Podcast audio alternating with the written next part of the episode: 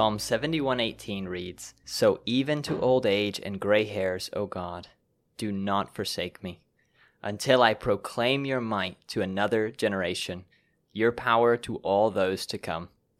Hello and welcome back to Think This Way. This is the podcast of Faith Bible Church. As always, this is Bryce Beal, one of the pastor elders here.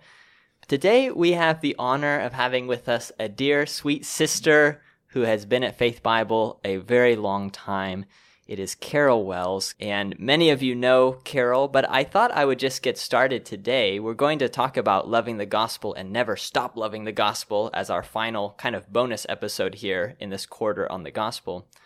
But I thought we'd just begin, Carol. Obviously, I know you, and probably most people listening to this know you already or know of you. But for those who don't, how did you come to Christ? And then how did you end up at Faith Bible Church? I love to answer these two questions, especially the first one, because this is so precious to me.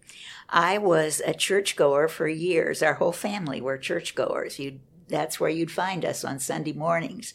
And um, I didn't fully understand all that this involved, as you will hear in just a few minutes.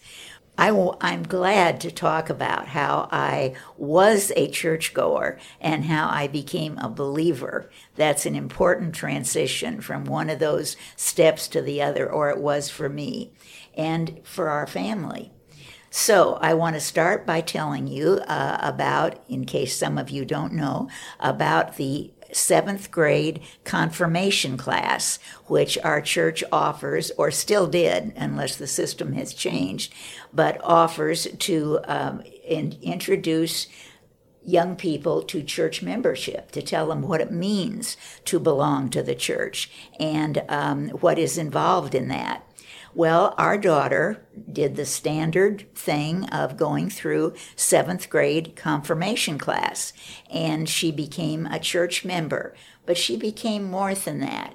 Jane was very excited about Jesus. She fell in love with Jesus, and she loved him so much and wanted to share him so much that she was not hesitant about sharing him with other people there was a lesson for our whole family there, I can tell you. At any rate, she said after several months in this uh, in this confirmation class for seventh graders, she said to me one day, "Mom, can I ask you a personal question?" And I said, "Of course." And this was her question: Do you have a personal relationship with Jesus Christ? Mm, a good question for me although I answered it quickly and confidently. But you'll know why that wasn't a good answer in just a minute. When she asked me that question, my answer was, Of course. What do you mean? I go to church every Sunday, don't I? That was my answer. Well, I was to learn that there was much more involved than just Sunday morning church attendance. Jane demonstrated to our family. She didn't just tell us, but she lived out the fact that church membership for her and for all of us is much more than going to church faithfully every Sunday. You've got to do more than keep that seat filled. She learned that it was loving Jesus working to share him with others with great joy and enthusiasm and with great humility also. And we learned from her what church membership really meant. It, this was God's way of saying to us, it's more than Sunday morning. It's your life. It's your heart. It's your whole purpose. And uh, this was a great, very great thing for us all to learn. She was very good about sharing Jesus because she didn't back people into a corner and trap them there. And she didn't act as though she knew the most important thing in the world, which her parents did not yet know, although that was true. She was very humble and very, um, very persuasive and very winning as she showed us what it really meant to love Jesus to want to please him, to tell everyone you knew about him as you were given the opportunity, and to persist in her showing her love for Jesus, her devotion to him. She was very good at not acting like, I know something you don't know. My parents don't even know. Although this was very true. She was winsome and she was tender and she was loving and she was successful. Actually, of course, it's the Lord who makes Christians. We don't. But she was a very successful ambassador for him, and she was effective in more instances than just our family. Um, but what she did show us is a and importance of the devotion to the Lord. If you are a believer, you have got something to tell to the nations, as the song says. And she carefully and humbly told it to every person of every nation that she could.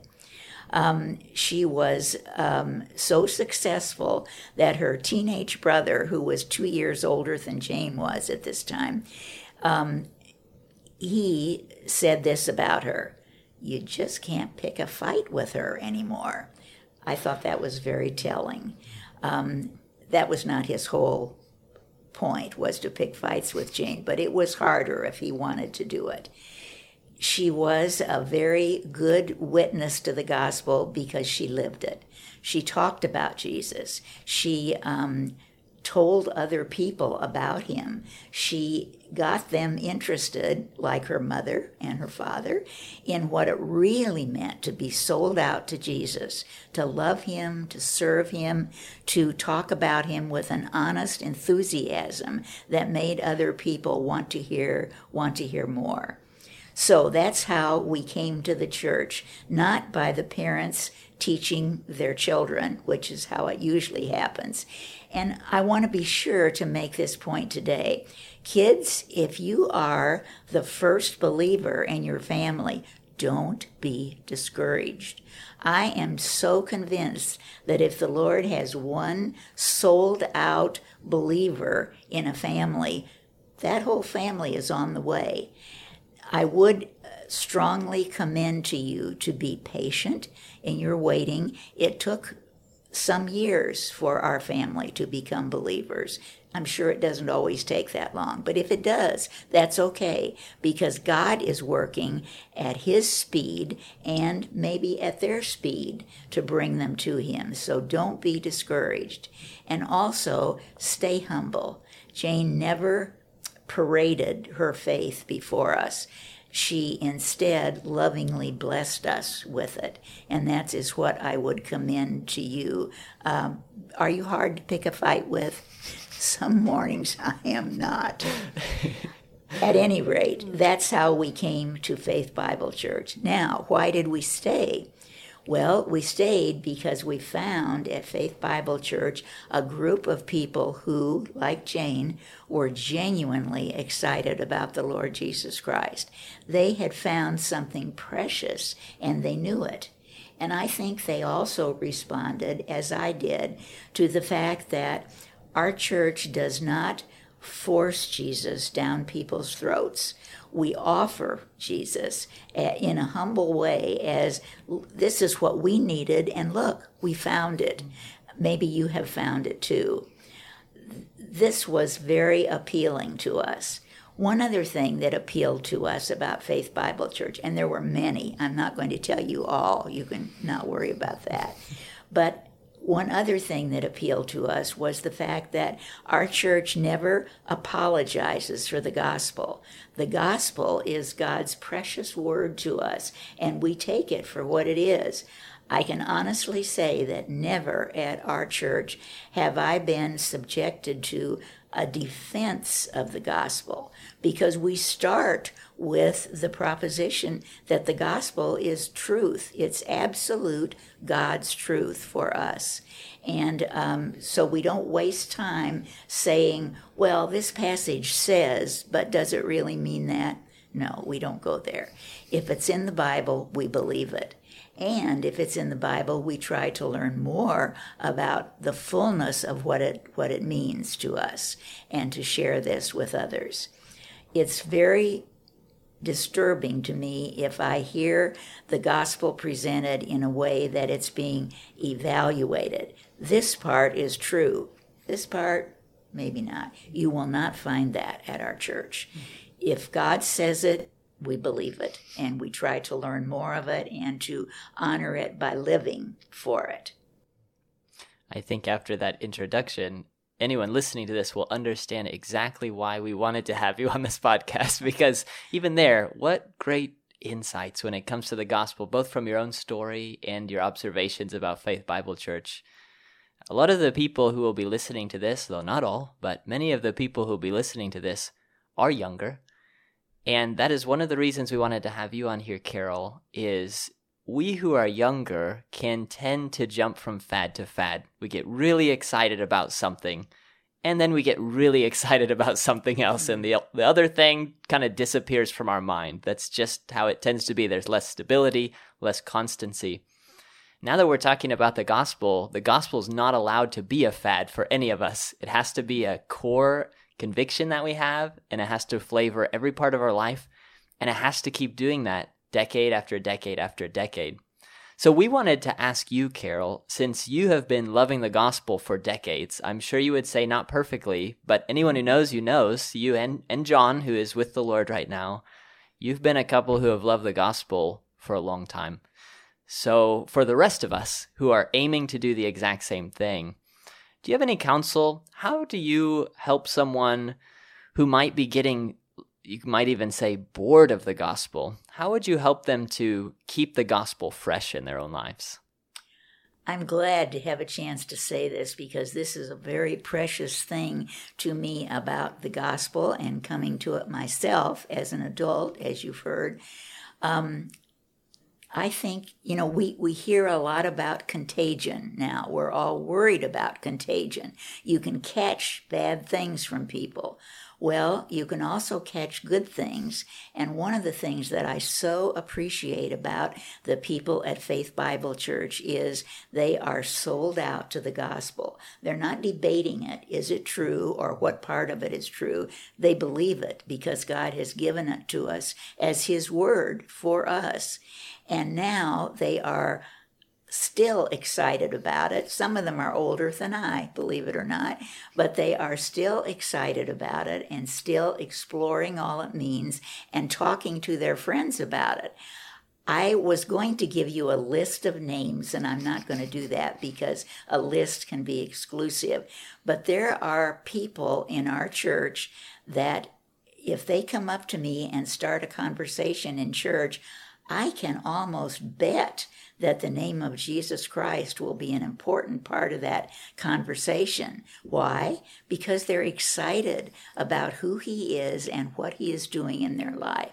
Catching Christ is a contagion. It's a wonderful, wonderful, it's the best contagion you can ever submit to and be blessed by but that's how they are. And if they approach you at church, sometimes I think to myself, how long before they're going to mention the name of Jesus? And they do because they are excited about him, about what he has done in either their life recently or the life of someone else whom they know.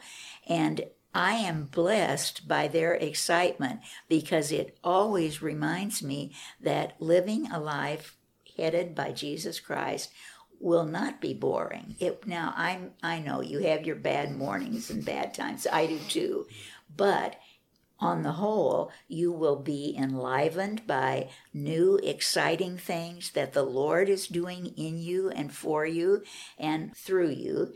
But my point is, stay close to God's people, stay involved, stay in, and I say this from after three years when John and I, because we wanted to be sure we could stay in our home together if one of us did get COVID, for three years about, we were on a self imposed contagion and we we listened to the church. We worshiped on on Sunday mornings electronically, not my favorite way to worship. And we, um, so we were not apart from the church, but we were not there with those living, breathing, exciting, happy to tell us what was new in their life with those Christians. And that's the kind we have at Faith Bible Church. I am so glad that I could give you a list of about seven people that I know if I talk to them on Sunday morning, the name of the Lord will come up. And that doesn't mean you can't talk to me without saying the name of Jesus. Of course, please do. Hmm. I want to hear what's happening in your lives, but that will involve the name of Jesus. And so I would say stay close.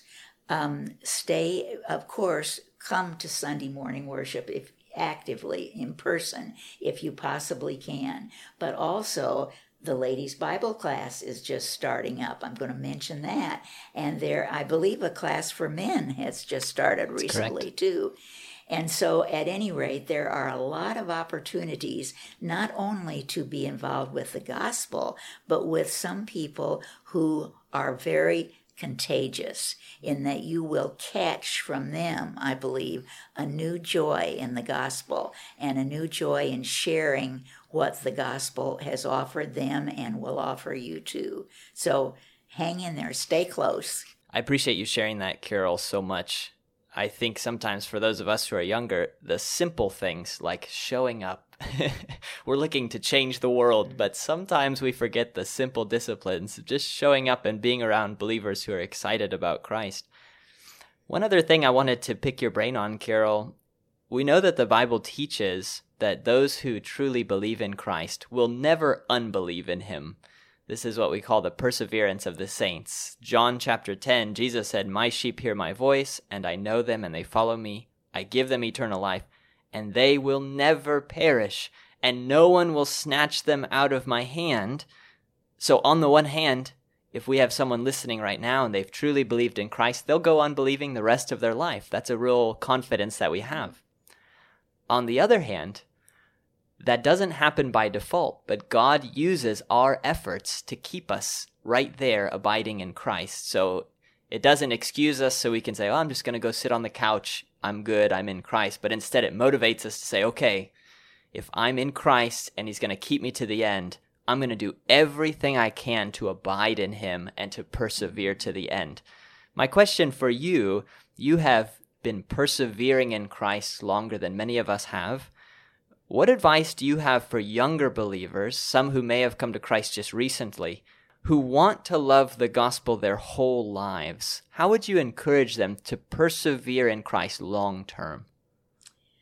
I would encourage them to do the things that have blessed us so much, which is steady contact, uh, enjoying the the uh, presence of other believers in person as much as you can. So obviously, well, I shouldn't say obviously, hopefully we are through with quarantine for a while, but don't cheat yourself of the presence of other believers of all ages and stages.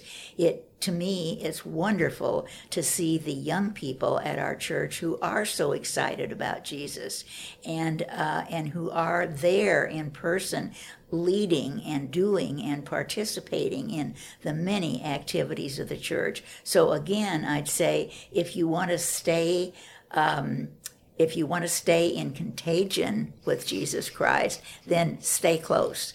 Uh, that does mean, obviously, church attendance on Sunday. It means getting together with other believers who love Him because there's nothing that strengthens my faith like hearing younger people or people of my age at least, not maybe as young as some of you are, but people of all ages who can mix together to share the Lord. Don't you feel that on Sunday mornings when you see the kids trooping out for children's church after they've I love to see that because they are there. They are in their father's house and they're soaking up blessings. And I honestly think that by being there, our blessings will increase immensely. Um, I, I need to hear enthusiastic people who love the Lord as much as I do and more, maybe, but to hear them talking about what He's doing in their lives. I need them to listen to what He's doing in my life, to how He's teaching us in this new season of life for me of being a widow, not a wife, that um, I am still blessed with the love of the husband I had, and I will be with him again, and the absolute surety that every person that I know and love who belongs to Jesus will also be with him again. This is more real to me now, as you can imagine, than it ever has been before, and that is a given. It is a sure thing, and it is a precious treasure to look forward to. So stay close stay contaged or whatever that word I like that. We should adopt that language. That's very good. And the last comment that you made there, Carol, of looking forward to heaven even more Mm-hmm. now, kind of leads me into my final question for you, which is although Faith Bible, we have a lot of young couples. It seems to be where we are right now. We've just had a lot of younger couples, some with children, and so forth. And some of the gray hair that's been there in the past isn't there in as large of quantities, and we feel that. What that's done in my mind has made those who are older at Faith Bible more important for the health of the body right now, just because there's a sort of s- scarcity, somewhat. Um, so, with that in mind, you address those who are younger, but I'm also curious for those who are listening who are older, are there ways that the gospel has become more precious to you now that you are older in ways that maybe it wasn't as much when you were younger? Absolutely so. And it's not just a matter of losing John, although, well, I haven't lost him. Uh, I have temporarily uh, given up his presence in my life, but only temporarily. And that's the thing that I honestly believe that I would not be doing as well as I am doing. And I certainly miss him a lot, but I would not be doing as well as I am without the very sure, not the hope, but the surety that I will be with him again and others whom I have loved in my life. Just, we all have lost some of those we love, but the idea of a joyful reunion with those others is is very compelling to me. It's almost as compelling as the reality that we will get to look on the face of Jesus. This is almost unbelievable. I used to think, oh, I have six questions that I really need to ask him the very minute that I get there. And now I think, no, I won't be asking questions then because I'll be flat on the floor before him in adoring worship. But I know that I don't hope, I know that I have that surety. And can you even imagine? Sometimes I think I can't even imagine what it's going to be like to look at the face of our Savior. I think it's going to be unbelievable. I think it's going to be the happiest time of our entire life. Mm-hmm. Well, Carol, thank you so much for that and for your wisdom in this whole podcast. I know that there are people who are listening now who may be in a season where the gospel was exciting, but maybe it's been pushed a little ways to the periphery of their lives by other interests, or maybe they've just lost some interest in it. There may also be others listening who are older and are thinking, what does the gospel have to say to me? Does it have any, when I was younger, it seemed so relevant, but does it have anything to say to me now? We may have thought these things in the past, but may God help us all by His grace now to think this way.